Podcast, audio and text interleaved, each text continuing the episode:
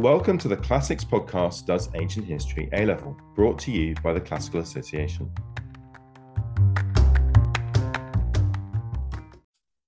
Today, I am delighted to welcome two guests who are going to be discussing with us interpretation question three the reasons for the Athenian defeat in the Peloponnesian War. So let's meet them. We have from Cardiff University Dr. Maria Fragoulaki, who is the senior lecturer in ancient Greek history, and from Cambridge University, Professor Paul Cartledge, who is the Emeritus A.G. Leventis Professor of Greek Culture. So let's think about this interpretation question. And the key point perhaps to make is we're looking for the reasons for the Athenian defeat in the Peloponnesian War. So there's not just going to be one reason, I suspect. We're looking at a range of them. Okay, well, let's think first of all about the sources for this period. So, Maria, if I can uh, turn to you first of all, what are we relying on uh, and what problems do we encounter? Well, for most of the Peloponnesian War, our main source is Thucydides' history. But this text breaks off at 411.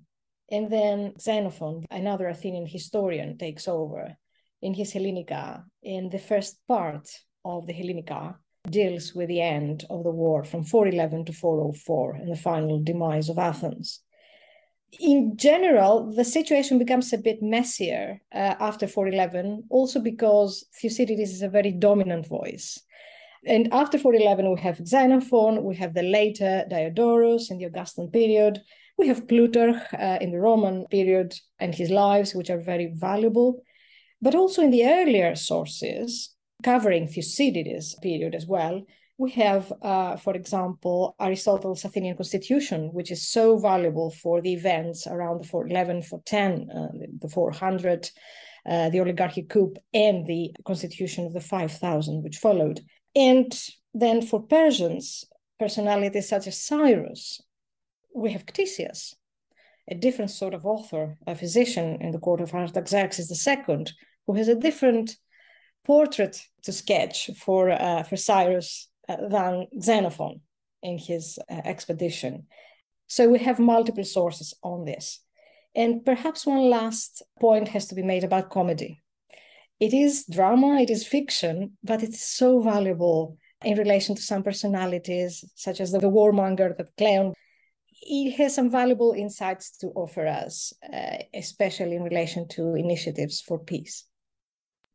Thank you, Maria. That's very helpful indeed. Well, Paul, if I can come across and welcome you. And just one other specific point about these sources is it worth remembering that Thucydides himself, although his narrative cuts off in 411, he survived the war.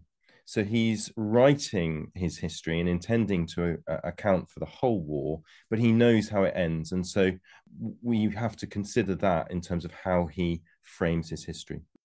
Completely right, James. Uh, the composition question, as it's called, has sometimes dominated interpretation of Thucydides precisely because of this seeming contradiction. On the one hand, he writes it up seemingly as the war is unfolding. He tells us that um, he was of an age to understand things when the war broke out, 432 to 1, and that you get the feeling that he's kind of an embedded reporter.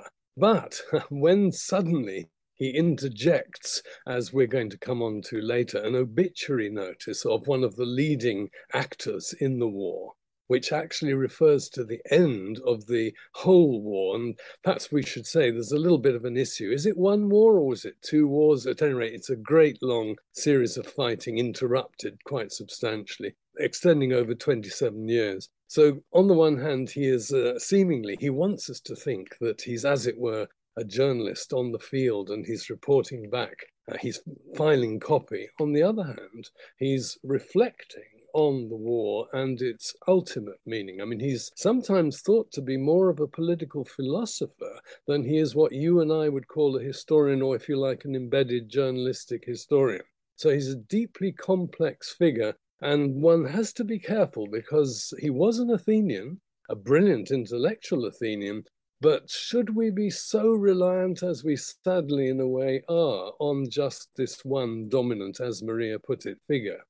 Thank you. That's excellent. Well, I think that leads us very nicely to our chronological survey. And let's come back to the year 432, just before the war is going to break out. And we have these series of meetings and speeches going on in Sparta. And the Spartan king Archidamus is very skeptical about going to war. And he seems to say that we need three things to be in place for the war to be won. The Athenian allies need to be in revolt. The Spartans need to have funds. And with those funds, they need to be able to build a navy to match the Athenians. So, do we think that Archidamus may have actually said something like that? And as a second part to that question, Paul, could you tell us a little bit about what Spartan Persian relations had been like for the previous decades? Let me start with the first point about the nature of Thucydides' uh, history, which is a combination of speech and narrative.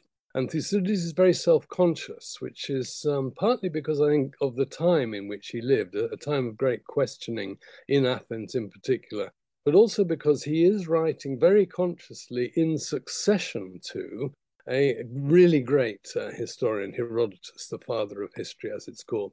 And Thucydides' narrative picks up just about exactly where Herodotus's narrative ends in 479 or so. So Thucydides is conscious that of the speeches, the evidence for those, ones that he himself could not possibly have heard, there is no, as it were, archive. There's no recording that he can go and check what Archidamus actually said to the Spartans. So what he does is he writes what he thinks Archidamus ought to have said, given the circumstances in which Archidamus was speaking. Now, Archidamus had been king for a very long time, so very experienced. He'd played a key role as one crucial moment in earlier Spartan history when a great revolt of the subject population, the Helots, had actually endangered the whole Spartan state. This is back in the 460s. Archidamus was the key figure in putting that revolt down. His memory, therefore, stretches back to not long after the previous great conflict, the, the Great War, involving lots and lots of Greeks. In this case, it was when the Persians invaded Greece under Xerxes in 480. And the Spartans led the resistance on the Greek side together with the Athenians. And so, therefore, Sparta, Persia, are hostile from the word go, but this is um, spoiler alert in the Peloponnesian War, those relations are going to be significantly reversed. So, that one of the causes I'm anticipating here, one of the causes why the Athenians lost involves the Persians and the Spartans combining against them. How could Thucydides know what Archidamus wanted to say? Well, he would have known a little bit because of what Archidamus then did. After the war was declared, Archidamus, being the senior Spartan of the two kings, was bound to lead the Spartan plus allies of Spartan army, as indeed he did. So we're in the spring summer 431, the year after the speech that we're talking about was uh, notionally delivered. Archidamus was very hesitant he didn't sort of rush to the walls of Athens, but dilly dallied to such an extent that his people, people on his side, thought he was less than totally committed to actually attacking Athens and bringing it to its knees. The Spartans, generally, it seems, being of the view that that was the way to bring the Athenians to their knees. You attack them in the traditional way, you threaten their crops. Athenians are going to be starving and then they're going to have to sue for peace. Well, Archidamus, as Thucydides represents him, had a broader vision of the war. And as James, you correctly said, in a way, Thucydides uses Archidamus as a warner figure. So the reader of Thucydides, who of course has lived through the war, remember, Thucydides is writing the whole thing after the war has ended. You know, he's writing at least some of it after the whole war has ended. They therefore know how the war actually evolved. And so Archidamus does seem to be used by Thucydides as a sort of predictor, if I can put it that way. Thank you. And then just on the issue of whether there have been longer term relations between the Spartans and the Persians. Well, so far as we know, no direct contact. There is a talk in the middle of the fifth century when the Spartans were um, involved in what's called sometimes the First Peloponnesian War, i.e., a series of conflicts and encounters between Athens and Sparta, but mainly between their respective allies. And there is mention of a Persian ambassador coming to, as it were, explore the, the field. But the point is this that Athens was at war with Persia from the 470s until at least the 440s. There's thought that Athens made a peace with Persia in the early 440s, in which case both Sparta and Athens are technically not at war with Persia after the 440s. But there's no, I think, reason to think the Spartans had any contact direct until. Now, this is very interesting. Both Athens and Sparta put out feelers just about the time they're debating whether or not the Athenians have broken a peace that they'd made with the Spartans. In other words, whether the Spartans had a casus belli, a cause for going to war, of both Athens and Sparta sending ambassadors into the Persian Empire. Well, what they want is money. And fighting a war, especially at sea, costs a great deal of money. They also want to know, of course, which side, if the Persians are wanting to get involved at all, are they going to give their money to? So again, that predicts what actually happens in the 410s and in the final phase of the uh, Peloponnesian War.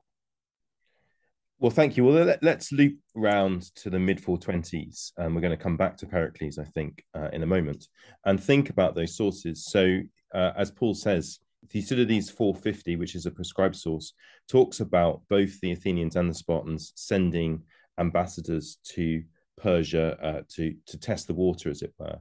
Uh, and we've also got on the syllabus some lines early on in the play Acharnians by Aristophanes, where a Persian embassy arrives back in Athens. That's line 61 to 71. And we've got a passage by uh, an Athenian orator called Andocides, who's speaking in the early fourth century who refers to a peace of Epilycus, that's Andocides 329. Um, Maria, all of these suggest that there are channels going on and that early on in the war, both Athens and Sparta want to at least keep the Persians quiet. Is that right? Yes, indeed. As Paul said, as soon as the war broke out, both sides, Athens and Sparta, sent embassies to the Persians. So we need to keep in mind that basically these contacts continue throughout the war. It's just that they, they don't always surface in Thucydides' history. We get this letter that uh, was intercepted uh, in 450 in Thucydides. It is intercepted by the Athenians, a letter coming from the king carried by an embassy from the Persian king to the Spartans, complaining that, that the king doesn't really understand what it is that the Spartans want from him. Do they want money? Do they want perhaps territory in Asia Minor? What exactly they want. They need to clarify.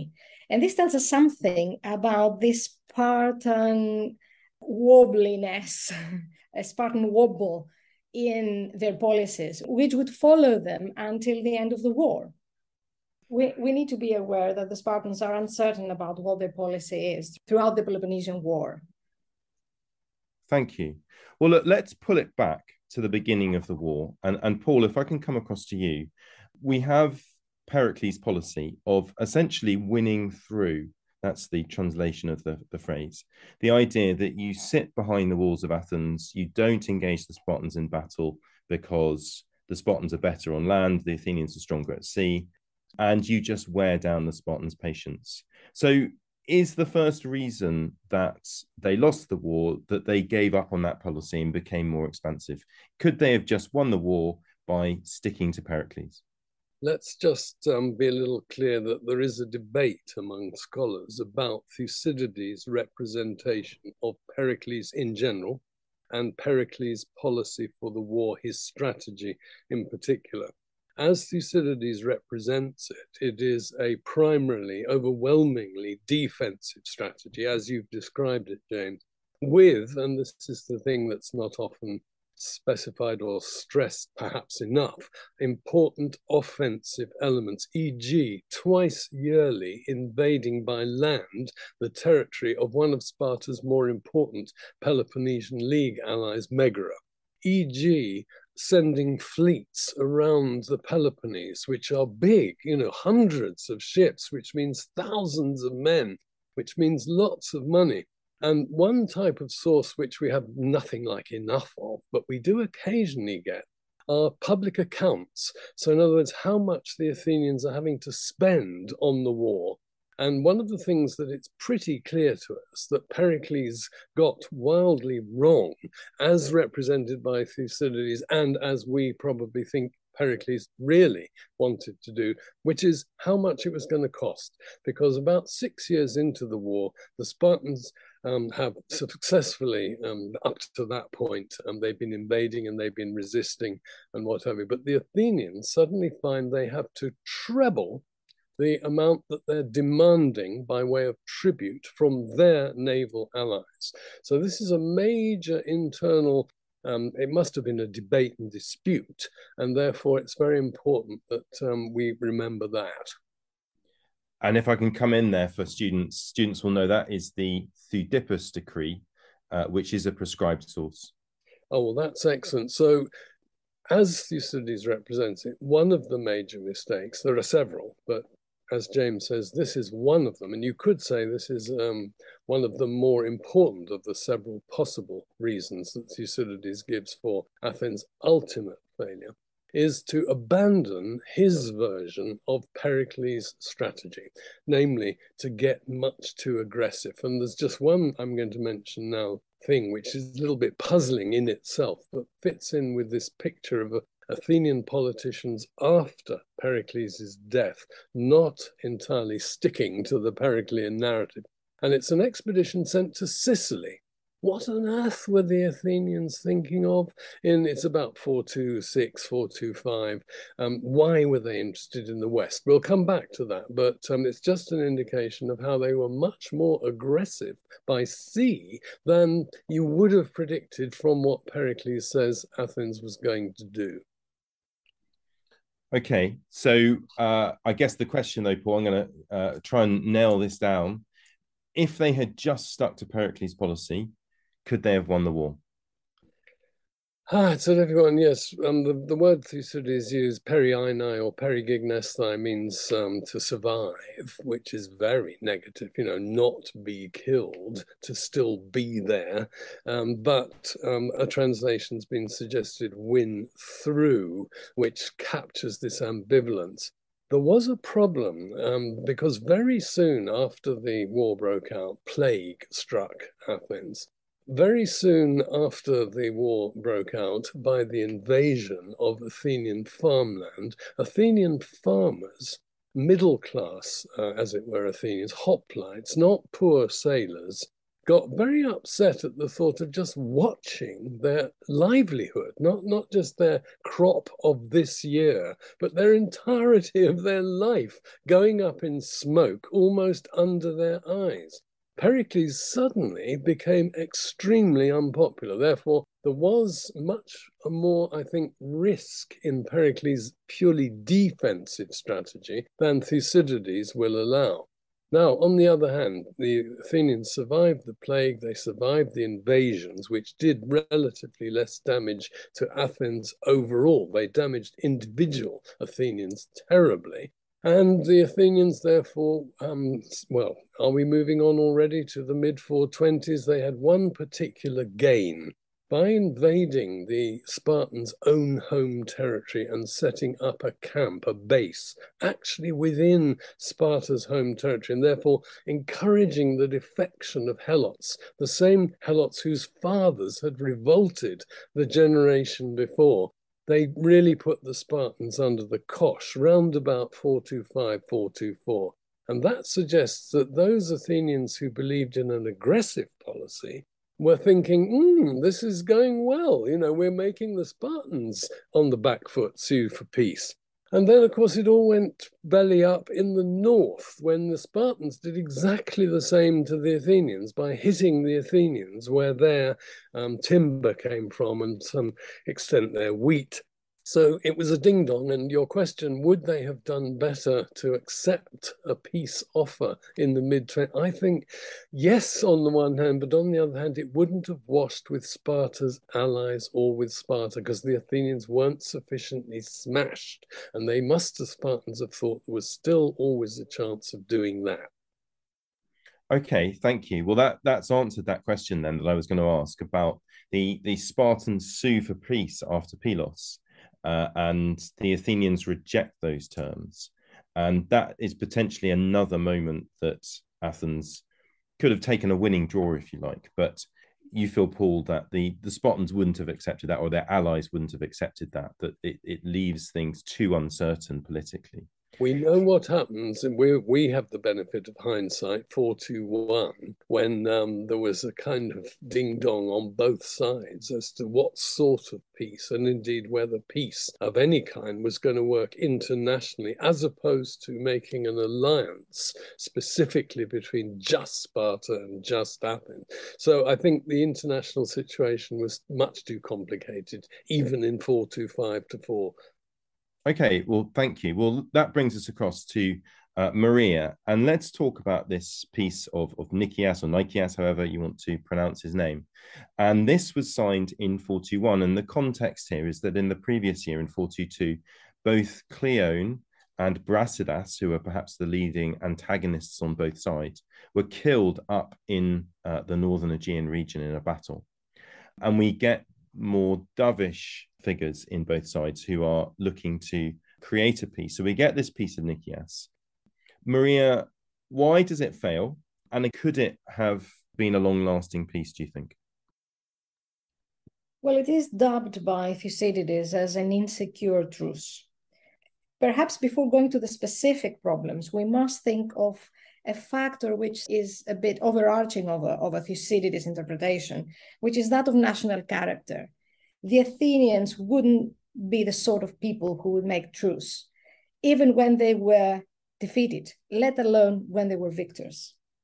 Now, on the specifics of the truce, there were problems with their allies. They wouldn't accept the terms, uh, the allies of the uh, of the Spartans. And there was an additional problem that the Spartans uh, had a problem with the Argives within the Peloponnese. And their 30 year truce with the Argives had expired. And they now, the Argives did not wish to renew the peace treaty. And which is exactly one of the problems that led to the Spartans taking a kind of unilateral step of, of ignoring their, not ignoring, but not having their allies on their side uh, they approached the Athenians for a 50 year alliance, which is apparently a step after the truce. Uh, but uh, certainly, the general message is that both sides, affected by the impact of, of their own disasters, the Athenians in Amphipolis, the Spartans in Pylos, they somehow uh, sought opportunities for some lull, even the Athenians who are generally represented throughout as reluctant to strike a peace. So they sought some kind of, of settlement. And we have a preliminary stage a year before where there is a preliminary stage of, of a sort of a truce between they both sides explore that. We find that in book four, which, however, didn't stop the Athenian allies in the north going over to the Spartans, for example, which is something that led to the Battle of Amphipolis. So, all things considered, it was a very problematic truce. And for this reason, it didn't last. It meant to last for 50 years, the alliance at least, and it lasted only for six plus something. It's from 421 until 415, something like more than six years. Okay, thank you. So, yeah, we've got two pieces really going on. We've got the peace of Nicias, uh, which is supposed to involve the allies of both sides. And then we've got this independent 50 year peace signed between Athens and Sparta. Could you just tell us a little bit more about those Peloponnesian allies? Uh, I think there's about three or four of them who specifically say we we want nothing to do with the peace of Nicias. I think Corinth is one. Why don't they like this peace? Yeah, the, the period between the signing of peace and um, the swearing of peace and then alliance. And the Battle of Mantinea, 418 BC, is one of the most confused and confusing in diplomatic terms of all ancient Greek classical history. And Thucydides doesn't help us. He does his best but the shifting alliances within each side, the shifting of ground between as well as within um, the two sides is exceptionally complex. On the Spartan side, two particular allies, Mantinea and Elis, have grouses with um, the Spartans, added to Corinth.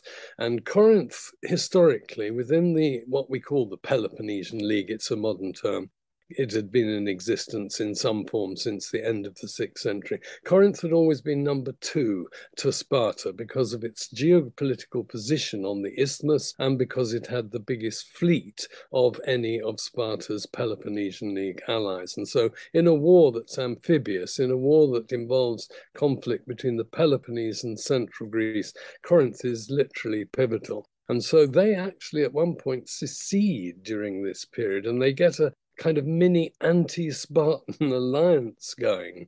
And if I may move to the other side, the Athenians um, very cleverly, in a way, exploit this. And this is the time when a figure who's exceptionally controversial, whom I think Thucydides personally will have interviewed, whom the Athenians couldn't quite make their mind up about um, collectively, individually, namely Alcibiades, comes to the fore and his family and his name, indeed, are Spartan. He's of uh, originally Spartan origin.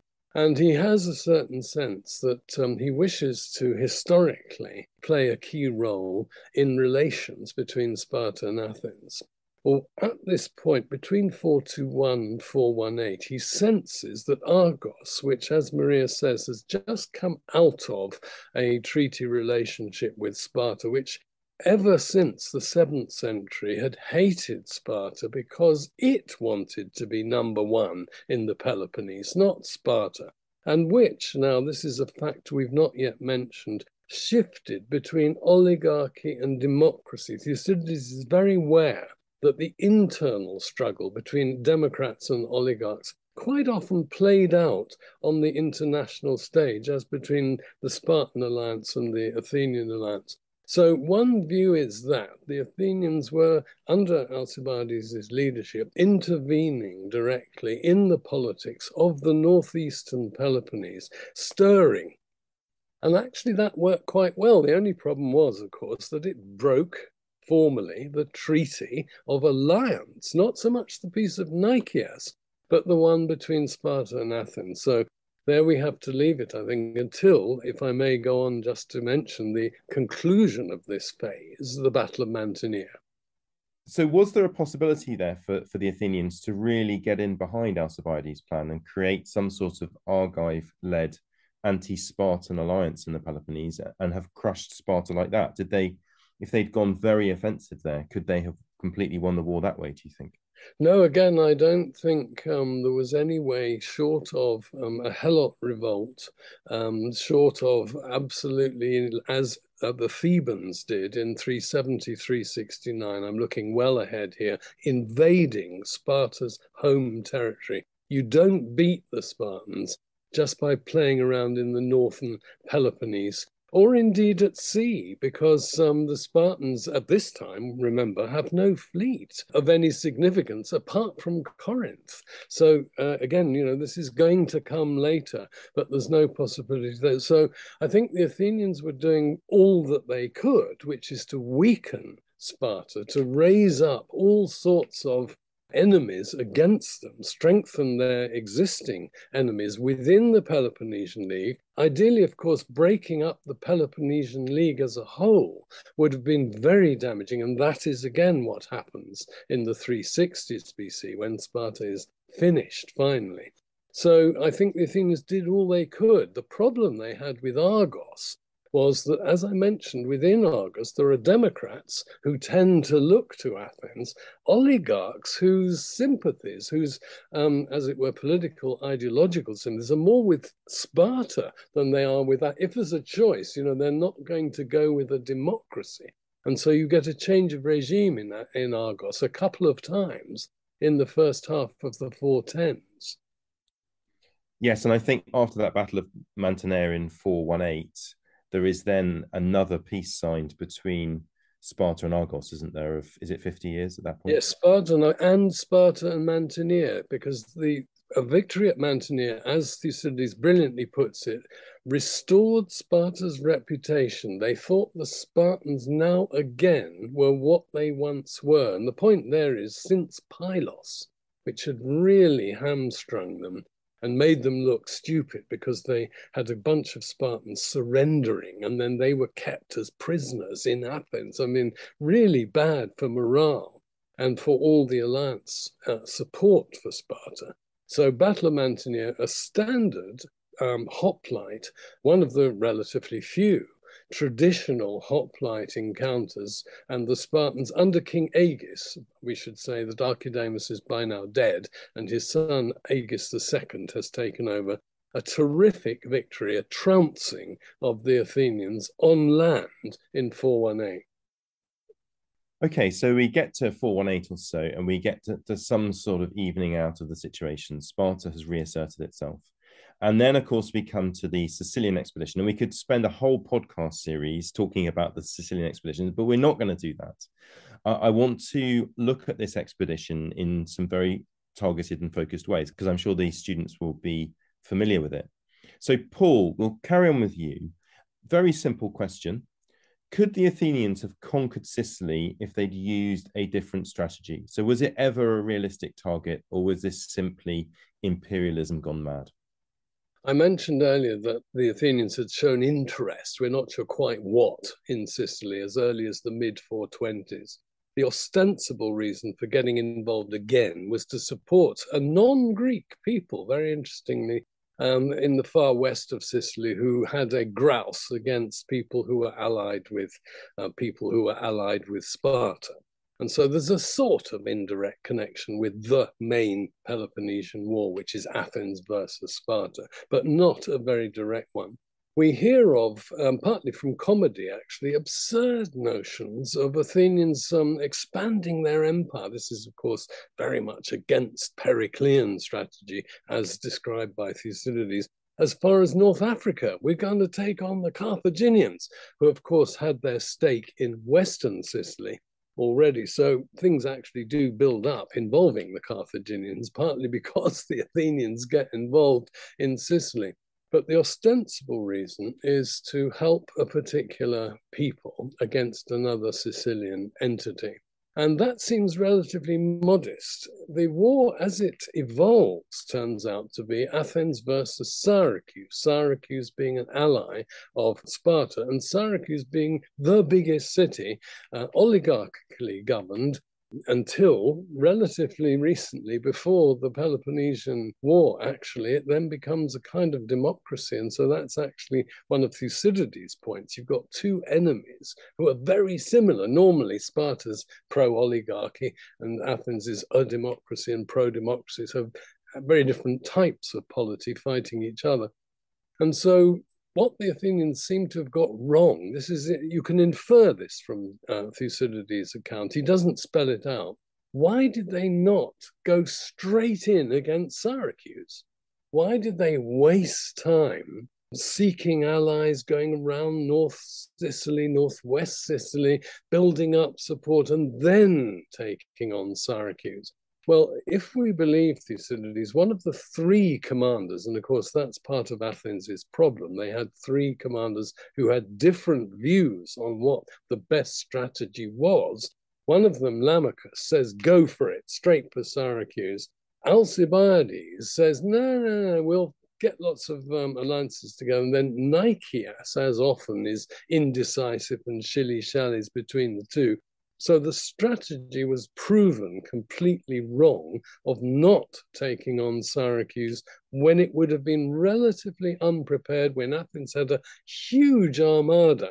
And of course, we must add in the complication, namely that Alcibiades had been summoned back in 415 to 4 to face a charge of uh, impiety. Well, I want to talk about Alcibiades at this point because I think from about 419 onwards, everything's about Alcibiades. That's all what I always say to my students. Yeah. So in terms of Athenian mistakes, Maria, we have the whole situation with the recall of Alcibiades to face trial uh, and his defection to Sparta. So, two parts of this question. First of all, why is he recalled? What's going on?